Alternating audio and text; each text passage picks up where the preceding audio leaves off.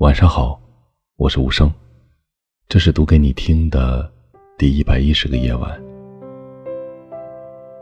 时间不肯回头，只因为希望总在前方。时间可被分成三份，一份是既往的昨天，一份是迫切的当下，一份是神秘的未来。昨天带我们来到今天。今天领我们奔向明天。你可以走昨天的路，却永远踩不到昨天的脚印。放下昨天，珍惜今天，心向未来。既然时光永不回头，人生亦当无悔。做好当下，是人生最好的选择。